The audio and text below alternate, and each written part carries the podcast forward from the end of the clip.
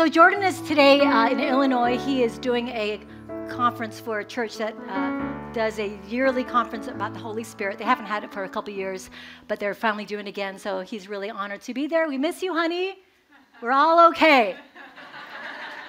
Um, so I have the real privilege of speaking today, um, and I'm going to talk about something that's I feel like God has been putting on my heart the last few weeks. I was actually in Boston a couple weeks ago speaking at an MIT Asian Christian Fellowship conference, and I felt like God gave this to me to speak as well. I'm on a journey, and I'm not going to give the same talk I gave them because I feel like God is actually teaching me through it. And I just invite you to join me as we walk through um, the story of Job. Such an uplifting topic. And you know, when you have, when you have a lot of lemons in life,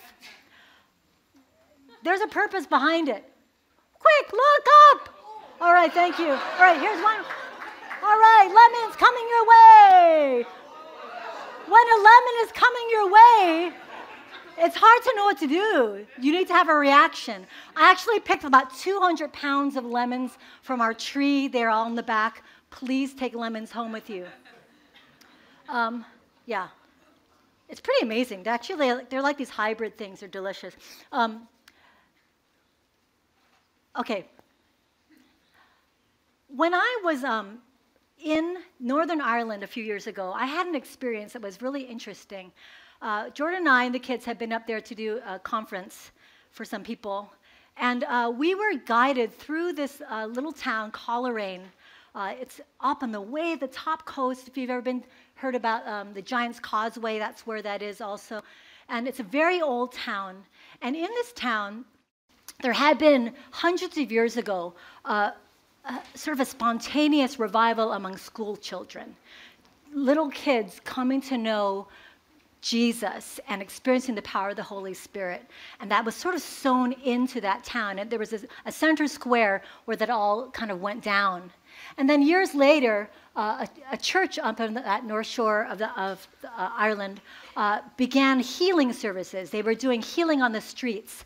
And they would go out every Saturday and pray for people um, in the town square. People would just come and sit down, and there would be chairs. And rain or shine, uh, they would be praying for uh, the sick or those with you know, broken souls. And they started to see also a wave of God doing miraculous, powerful things. So this area was kind of drenched with a move of, of God. So when we went, uh, someone had said to us, You should really go check that out. Go take a look and walk around it and, and see um, what you discover. I was walking through that little, like, cobble paved area, and I came to I think there was like a, a plaque, I can't remember exactly what it looked like, um, in the middle of the square, and all of a sudden, I was arrested. I knew the history of that place, we've been told that, but I was arrested by a presence that took my breath away.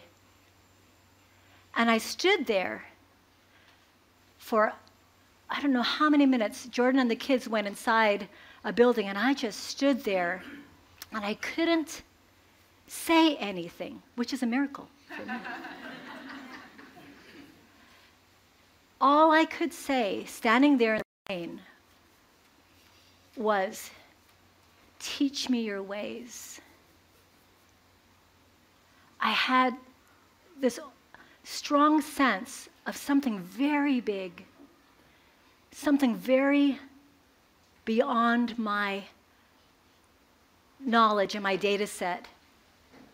And I felt very much like it was the presence of God. And I didn't know how to access it except to say, Teach me your ways. We went back to our house we were staying, and then later that night, in the middle of the night, probably like two or three in the morning, I woke up again and I felt the same presence next to me in the, in the bedroom. And again, my, my hands, they just started to shake. And I didn't have any information. All I had was this prayer coming out of me Teach me your ways. Teach me your ways. I know nothing. I know that you are here and there's more for me. Have you ever had an experience something like that? Sometimes in worship, I think we sometimes get a little taste of that. Today, when the band was, was playing their hearts out, I think the music was pretty good. But I, I noticed Jameson, he's like, in that space, there is an encounter. There's an encounter with God. That's why we come to worship. We don't, I mean, band is really good, but we could go somewhere else to experience great music. We come because we're encountering the presence of God. We were designed to meet with God. I think that these days, um, we have a little bit of an issue, an increasing issue, with how we know things. There's never been a time in history when we have known so much. We are inundated with information. How many hours of YouTube did you watch this week, Robin? Um, so much information. Uh, we're in a series, supposedly, about how to help the devil. Now, Jordan, my very talented, wonderful husband, Quack, my spouse does great things. yeah, Um, no, he's, he's very good at uh, doing this series where he's actually pretending to be the devil and teaching us, his um, proteges, how to get the inside track on ruining Christians' lives. I'm not so good at that, so I'm actually not going to do that today. But I do want to talk a little bit about how the devil uses knowledge against us. How do we help the devil with what we know? Um, I think today the devil is doing that to a great degree. He's replacing what we talked about, the experience of the presence of God, with a lot of knowledge about God. We have a lot of eh, knowledge about and opinions about how things should go and how we should love people and make things right, but we don't necessarily have a lot of experience with loving people and making things pono, with making things right. There's a, a, there is a knowledge gap. We are facing a knowledge gap. And I want to suggest today, as we look at the book of Job, that God has a solution for the knowledge gap. And we want to help God help us by cooperating with him within that. So, first of all, okay, some of you know that I have a background in acting. I don't have a background in directing. We have a director back there. But uh, today we're going to do a little drama. I thought this would be fun. Okay, Lord Jesus, help us with the time here. Okay, I need. Okay, oh, this is so, this is really fun. okay, who's the, who's the most humble person in this room? Who's the humblest person? All right, Narayan, come here. All right, come on. All right. All right. Here's Narayan. Now I'm gonna I'm gonna narrate the story of Job just to give us a visceral experience of this. And I want you to be good participants and play game with me here. What if I call you up? Okay, Narayan, sit down. There lived in the land of Uz a man named Job a good man who feared God and stayed away from evil. He had a large family of seven, seven sons. One, two, three, four, five, six, six, seven. Seven sons. Come here. And three daughters. One, two, three. three and was immensely wealthy. He owned 7,000. Uh oh, problem. 7,000 sheep. Seven. One, two, three, four, five, six, seven. Just stand up. 7,000 sheep and 3,000 camels. One, two, three. camels. Okay, can you do me, help me out here? What do camels say? Do something camels say. Come on. Okay, all right, okay. Well, I, I missed that. The sheep, can you say something sheep say? Thank you. Excellent. And 500 teams of oxen. One, two, three, four, five. Can you stand up, please? What do oxen say? Okay, great, great, great. Five teams of oxen and 500 female donkeys. One, two. Okay, one, one, two, three, four, five. 500 female donkeys. What do, don- what do female donkeys say? So good. And employed many servants. The rest of you stand up. Stand up, please, Job. He was, in fact, the richest cattleman in that area. Now, every year when Job's sons had birthdays, they invited, up, boys, birthday boy, birthday boys. They uh, invited their brothers and sisters to their homes for a celebration. Tell them they can come. All right. All right. Okay. On these occasions, they would eat and drink with great merriment. Okay. but when these parties ended, and sometimes they lasted several days, big ragers, Job would summon his children to him and sanctify them. Can you go down the line and sanctify them, Job? Getting up early in the morning and offering a burnt offering for each of them. For Job said, Perhaps my sins have sin- my sons have sinned and turned away from God in their hearts. What a great father. This was Job's regular practice. Oh, shoot, I need some angels. One day, as the angels came to themselves, oh, very important. This is a big one. Are you a son? oh, this is a big one. Oh, Craig Chong, come here. Craig can be the Lord. Uh, okay. Hey, yeah, stand, stand up, stand up, stand up. Can you get on the chair? Well, well, listen at this. Who's the best looking person in here, man or woman? Best looking. Johnny. Johnny, come here. Huh? You're an oxen. He's an. Oh, it's okay. You can. You can come. in. Okay. Okay. And I need. Okay. I need out of here. Oh, you're an angel. Come on, Michelle. You're like an angel. Oh. And Barb, you're an angel. Come here. These two angels. Angels and Satan. One day, uh, the angels came to present themselves before the Lord. Satan, the accuser, came with them. And I'll, I'll talk for you. You can make your mouth. Where have you come from? The Lord asked Satan. And Satan replied, From earth, where I've been watching everything that's going on. Then the Lord asked Satan, Have you noticed my Oh. God. Yes. He is the finest man in all the earth, a good man who fears God and will have nothing to do with evil. Oh, that's right. Do you want, do you want to speak, Satan?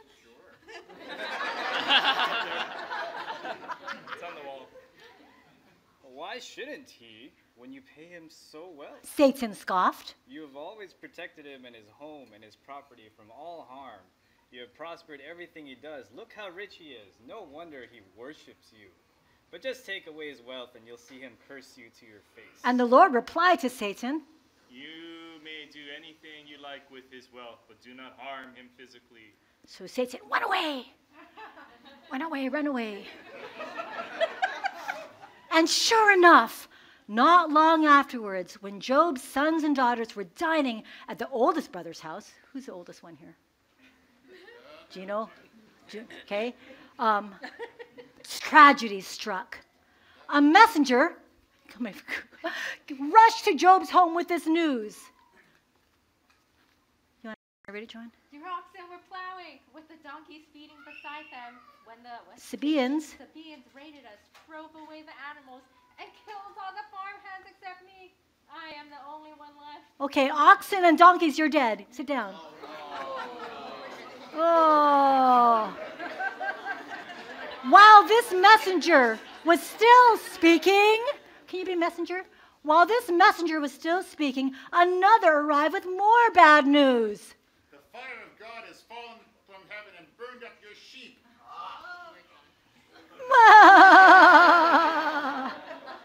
Roast lamb. oh, And all the herdsmen. And I alone have escaped to tell you. Before this man finished, still another, Hillary, would you please? Rushed in. Three, three bands.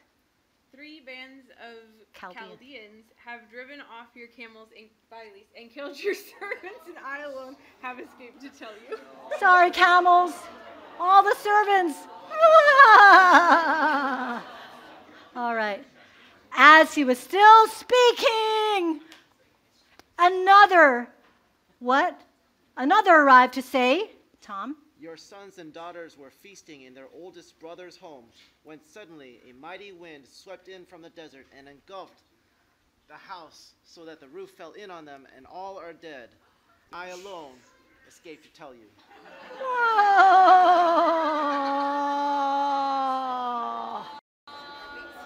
Oh.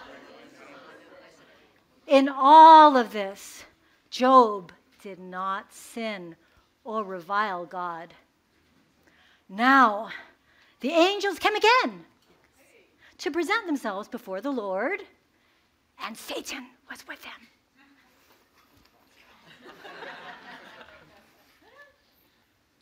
Oh. Where have you come from, the Lord asked Satan.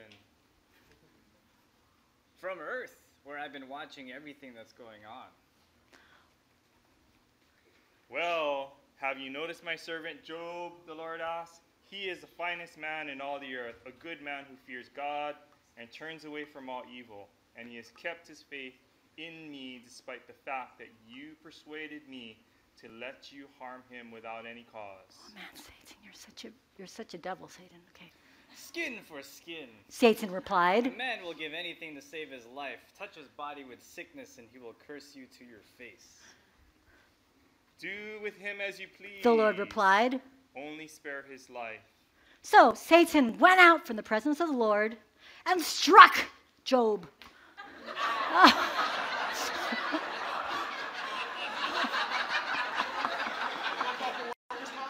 With a terrible case of boils from head to foot. Then Job took a broken piece of pottery to scrape himself and sat among the ashes. His wife Oh, she Greta, Greta's not here. Sorry. Oh, she's not here. The other Greta. Let's see. Who can be his wife today? Let's see. Hillary, be, be Job's wife, please. His wife said to him, Are you still trying to be godly when God has done all this to you? Curse him and die. Oh, what a great wife. but he replied, You talk like some heathen woman. What? Shall we receive only pleasant things from the hand of God and, and never anything unpleasant? So, in all this, Job said nothing wrong. Okay, last bit here. When three of Job's friends, one, two, three, when three of Job's friends heard of all the tragedy that had befallen him, they got in touch with each other and traveled. They text messaged each other and traveled from their homes to comfort and console him. Their names were Eliphaz the Temanite, Bildad, come on, Bildad, Bildad the Shuhite, and Zophar the Naamathite. So changed was Job that they scarcely recognized him. Where's Job? Wailing loudly in despair, they tore their robes. Wailing loudly in despair, they tore their robes and threw dust into the air and put earth on their heads to demonstrate their sorrow. Then they sat on the ground with him silently for seven days and nights, no one speaking a word, for they saw that his suffering was too great for words. All right, good job, you guys. Let's give them a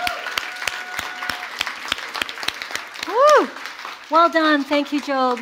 And the name of Jesus, we just take off every curse that's come upon this young man. No, we should. no, no. God is with Job. God is so proud of Job. Um, oh, Lord Jesus. How many of you have been in a situation when you have no idea why what is happening to you is happening to you? There's some of you who always know what's happening to you. I'm impressed. Yeah. No, this the story of Job is one of the oldest stories in the Bible. It, some people think it is perhaps the oldest story, and it's been the focus of so much attention over the centuries because it is so human. It is the problem of why we don't know why we're suffering. And uh, I think I made a list of kind of the basic arc of the story. Do you have that, Wayne? Let's just go through it real quick. We only read the first two chapters. It's like 40, it's like 45 chapters, something like that. And um, we don't, we're not going to read the whole end of it, but let me, we'll just speed ahead. And most of you kind of know the story of Job, but basically, he is a righteous stud. And this is a known fact. There's no question about it. Number two, he doesn't know what has triggered his calamity. That's the basic problem. Now it gets, it gets thicker because his friends know the problem. Eventually, they stop being silent. They probably should have just stayed being silent. Uh, but instead, about, I don't know, 30, page, 30 chapters of the book is an argument between Job and his friends about how they think they know he's having trouble because he's actually has some secret sin in his life. So they know that. Um, and then number four, Job comes to the point where he says, I have an argument that I would like to make with God because I know what I would say to God if I could see him. I know within my small little sphere what my experience is, and I have a case to make. Um, he says, I desire to speak to the Almighty and to argue my case. He wants a lawyer, personal injury lawyer. And then finally, five, the end of this long story is this most important moment in my mind today when God meets with Job face to face. It says in Job 38 Then the Lord spoke to Job out of the storm, and he said, Who is this that obscures my plans with words without knowledge? Brace yourself like a man, and I'm going to question you, and you shall answer me. Where were you when I laid the earth's foundations? Tell me if you understand. Who marked off its dimensions? Surely you know. And then Job replied to the Lord, I know that you can do all things. No purpose of yours can be thwarted. And this is my favorite part. Surely I spoke of things I did not understand, things too wonderful for me to know. My ears had heard of you, but now my eyes have seen you.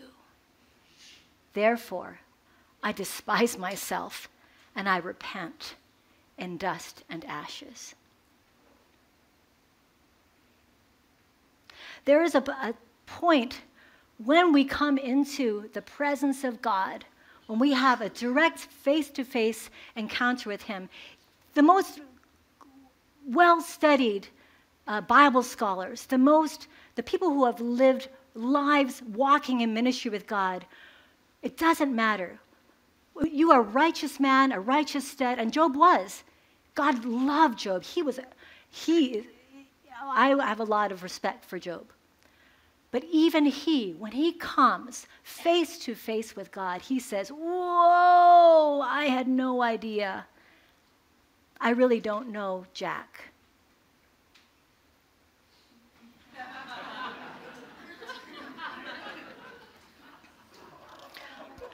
Our knowledge is incomplete at best.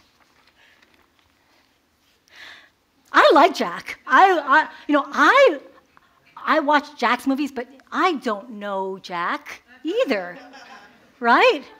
And it's kind of similar. We have a lot of respect for God, but it's a big difference between being entertained by God and knowing a lot about Him, being a fan of God, and knowing God. From enjoying wonderful things that God brings and knowing God. So, what we find in the story of the book of Job is that presence, presence is more helpful than making points. And I think where the enemy has, is using knowledge with us right now is we're all about making points. I got a point, I got an argument, I have something that I can say, but we're falling short in the presence category. Uh, last week, when I said I was in Boston and I was visiting my daughter, and there was one day when she, um, I think she needs a new glasses prescription. Her eyes were hurting her, and she had a really bad migraine. And then she had maybe because of the migraine, she had like severe nausea. She was supposed to finish this paper. She, her, eye, her head was hurting too badly. She couldn't even look at the screen. So she just had to like lay in bed. And she said, Mom, I feel like I'm going to throw up. So we got a, a nice stainless steel bowl for my friend. And I just held the bucket for her. There is a lot of good in holding the bucket. I would like that to be something you remember from this day let's get back to holding the bucket for our friends who are going through a hard time. What does it mean? Parents know this. Maybe you, maybe you in college had a roommate who had a hard night and you had to kneel on the floor next to them, next to the, the porcelain throne, and hold their hair out of the way. You know, holding the bucket, being with somebody while they let out what they need to let out. That is a service that I think I want to just encourage us as believers is actually uh, more important than making a point about what went wrong necessarily. Because in the end, it was God being with Job that transfigured his reality. Um, I also want to make one other point about this. In the story of Job, there is, and in the Bible in general, there is no getting around the fact that there is an actual adversary that we encounter. His name is Satan.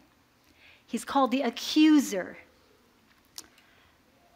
But Satan has been around a long time, and he knows a lot of stuff. He knows a lot about you, he knows a lot about me. But he uses that knowledge to hit us where it hurts. He is not present with us. That's the difference between Jesus and Satan. Jesus knows a lot about us from the inside because he is with us. Satan knows a lot about us from the outside and uses it to accuse us.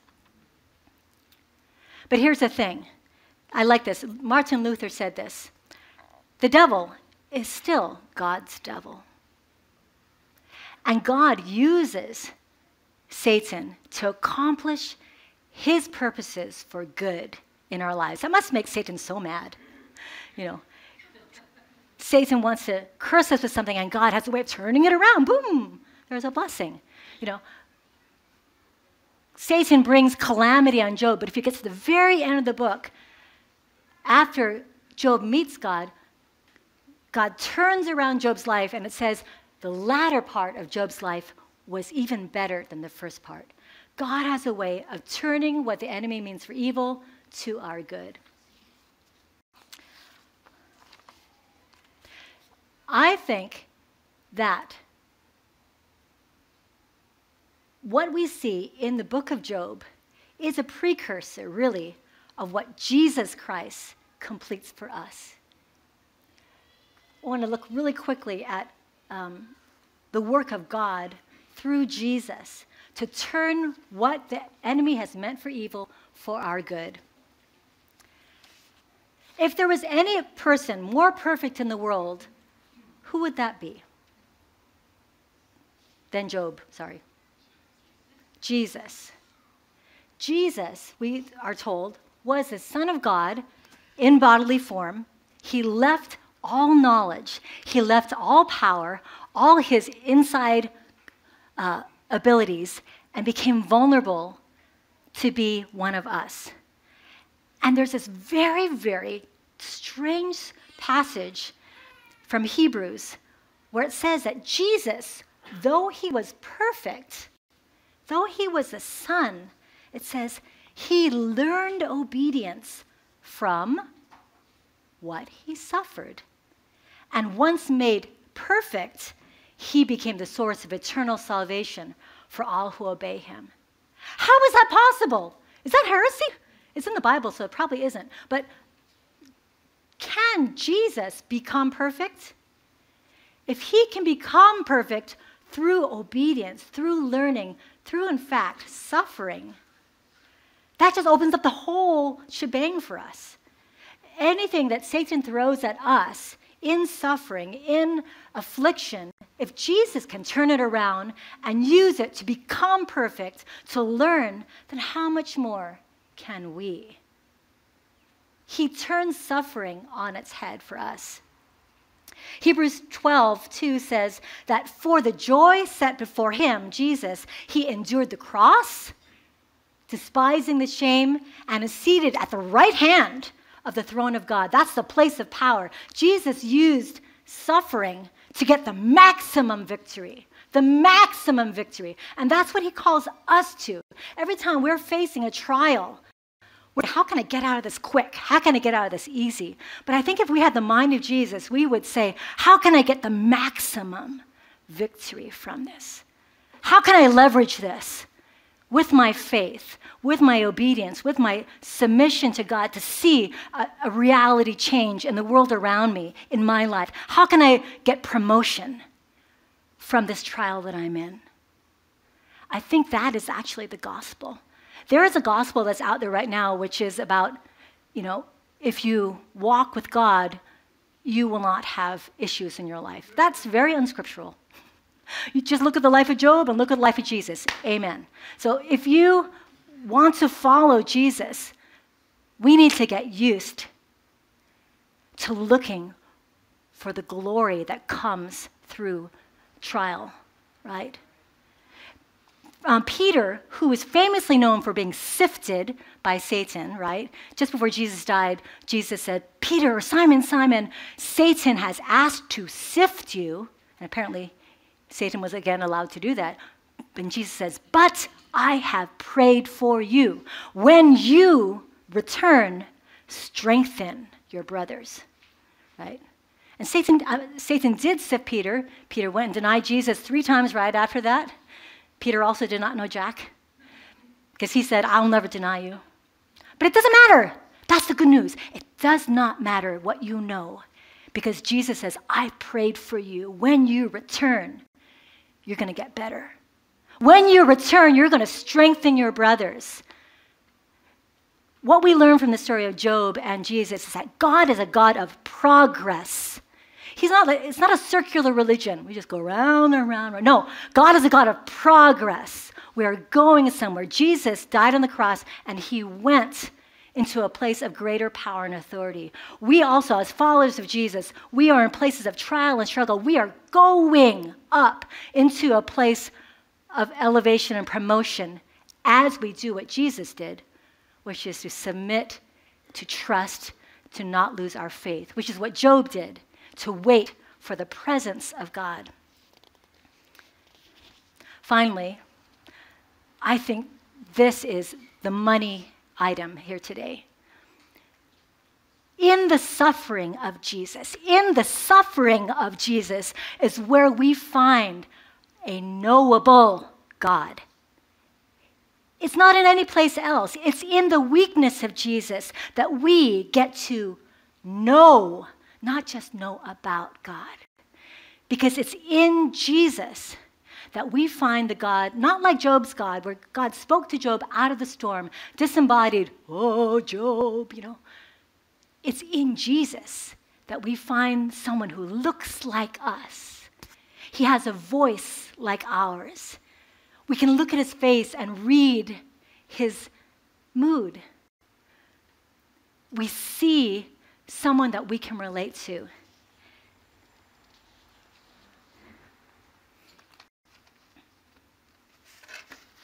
He's like, he's like a chocolate bar. Here, would you like a chocolate bar? Oh, yeah. Do you know chocolate? Yeah. Would you like to know chocolate better? Of course. Here you go. Thank you. Yeah. Now I could read this description. Trader Joe's dark chocolate coffee buzz. Confected from a blend of Colombian cocoa nibs and coffee beans. Now, if I were to just stop there, you say, You're an idiot. You don't know chocolate. You don't know chocolate until you eat it. Yeah, go for it, Seth. Eat that chocolate bar. Yes. Yeah. And it's in the entering into, Jesus entering into our life and us entering into his life. You're not going to eat it? Oh, wait, oh, oh, oh yeah, oh, oh I was, I was trying to be nice, but okay. Don't be nice, just eat it. That, that we encounter the point. The point is not to read the label, the point is to eat the chocolate bar, right? The point of religion, the point of a, a divine encounter is not to know about it, not to YouTube it, not to DIY it, not to take a class on it. It's to enter into the presence of God and take Him in. We're going to do that in a few minutes. We're going to have communion and we're going to take, in a mystical way, Jesus in. And Jesus has already done it. He's taken us in because he was made with flesh and blood. This is why Christianity is completely different from everything else out there that you can walk into in terms of spirituality. Because we cannot be Christians without engaging and being messy and being bloody, without being dirty, without holding the vomit bucket, without suffering in faith. And it's good news. It's good, good news. Um, we encounter the presence of God in many ways. And I want to encourage us as a church, Blue Water, we are about encountering God. If we ever fail to be a church that encounters God, let's just close up these doors and let's get another church in here. We are called to meet with God and to bring God out into the world. If, if you, um, it's firsthand experience that makes all the difference. Jesus passed on the kingdom of God to a small group of people and said, You guys go, take this, raise the dead, heal the sick, cast out demons. Because it is in the personal one to one transfer that the kingdom of God lives and what progresses, right? If you were, if you said, I want to climb the Himalayas, I could tell you how to do it. I can Google it. I can find the path. I can I probably have a satellite imaging, but you would be an idiot to take me as your guide. You want someone who's done it before. You need someone who has climbed the mountain, done the path, knows where to step, has that in their body. And that is Jesus. And that is you and me. The gospel is about firsthand traveling with someone who has done it before and being the people that you can take others along with you. That's what's going to happen on Saturday. And it's going to take, Andy Taylor's going to take a bunch of you to help minister to this gal who needs help. You're going to get in there, you're going to pound some things, you're going to rake some leaves, you're going to be um, in the gospel and, and, pass it along person to person. Um, that's what's going to happen. The well. We're going to gather, we're going to be together waiting for the presence of God. We're not there to do music. We're there to meet with God. And I want to encourage you guys to do that. Today, if you are someone who needs to meet with God, maybe life has been harder than you planned. Woohoo! Good news. As Peter says, the spirit of glory rests on you if you're suffering. It's good news. Today is an opportunity for you to meet with the living God. Let's, let's, let's try as hard as we possibly can to get rid of our dead language. Let's try as hard as we can to, to actually live in reality, to practice that with one another. When we say, Hi, how are you doing? Let's try to be present. Hi, Mindy. How are you doing? And let me give you a hug. I'm to give Mindy a hug. Let's, let's be present with one another. Let's make the let's let's let the gospel do what it's meant to do. Let's be Jesus to one another. Okay. Um, we're going to take communion. Robin, do you want to come up with me? We haven't since Jordan's away. Jesus left this amazing, amazing. What do we call it? a thing to do. Because he knows that we need things to do. We need to do things in order to live things, in order to take them in. And I know a lot of people will say, oh, that's just a tradition. That's like, well, it can be. It can be just a thing, like a, a dead thing you do. Or you can meet with Jesus as you do this thing which he said to do.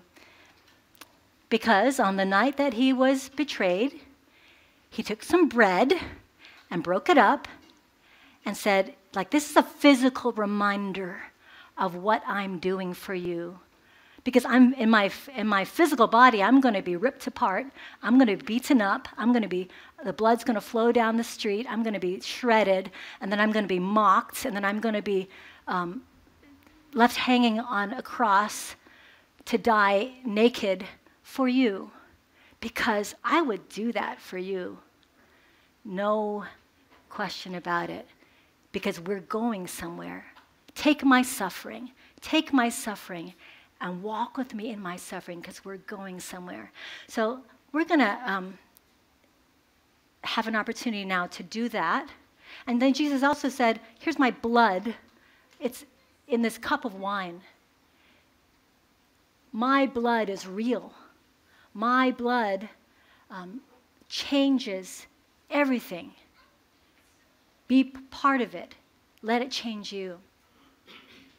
Um, I think Kwok, we have also, if you are in a place where this is, you're not ready to take, um, rip off pieces of bread and dip it for whatever reason you have, that we love that, we bless that.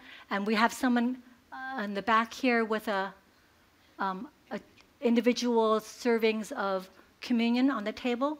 Please, as we do this, would you go up there and, and take um, one of those for yourself. Um, but let's just pray, and when you're ready, we'll have two lines. Take off a piece of bread, dip it in the cup, and I just encourage you to say in your heart, Jesus, make this real for me. Be realer for me. I want to meet you. Okay, let's go for it. Amen.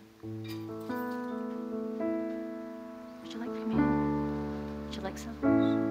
Or is a napkin?